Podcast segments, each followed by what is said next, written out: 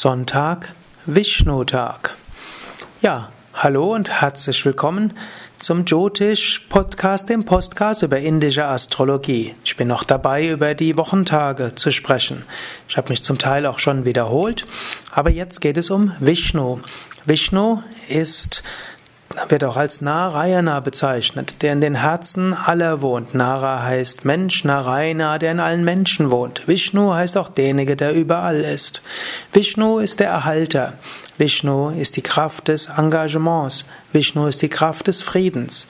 Vishnu wird dargestellt als stehend auf einem Lotus. Er hat vier Arme.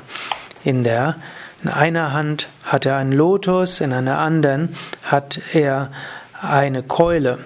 Lotus steht für das Schöpfen, die Lotusblüte, die Lotusknospe, das Neuschaffende. Die Keule steht für die Zerstörung. So ist Vishnu die, das Gleichgewicht zwischen Schöpfung und Auflösung. In den beiden anderen Händen hat Vishnu ein sogenanntes Chakra und ein Muschelhorn.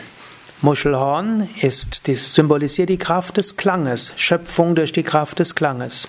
Das Chakra, das Energierad, ist auch ein Mittel der Zerstörung. Vishnu lässt es von seiner Hand los und äh, köpft dort Dämonen. Das steht für die feinstoffliche Schöpfung und die feinstoffliche Auflösung. Vishnu ist der Erhalter. Um etwas zu erhalten, muss Neues geschaffen werden und Altes aufgelöst werden. Daran kannst du immer wieder denken. Nichts in dieser Welt ist statisch. Dein eigenes Leben wird so erhalten, dass du Essen isst und damit etwas zerstörst. Du schaffst danach Exkremente. In einem natürlichen Kreislauf wäre das Dünger für Pflanzen und auch für manche Tiere.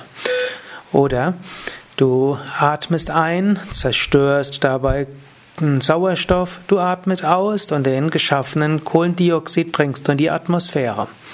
So kannst du daran denken, wenn du an Vishnu denkst, dass Dinge kommen und Dinge gehen, dass du manchmal Neues schaffen musst, manchmal etwas auflösen musst, aber vor dem Hintergrund, dass du insgesamt Gutes bewirken willst, dass du die Kraft des Friedens stärken willst. Vishnu steht auch für die Kraft des Friedens, dass du etwas tun willst aus Liebe, aus Mitgefühl. Vishnu steht für Liebe und Mitgefühl. Und dass du es mit Freude tun willst. Auch dafür steht Vishnu. Nicht umsonst ist Vishnus Tag der Sonntag. Und der Sonntag ist der Tag der Sonne und damit der Freude.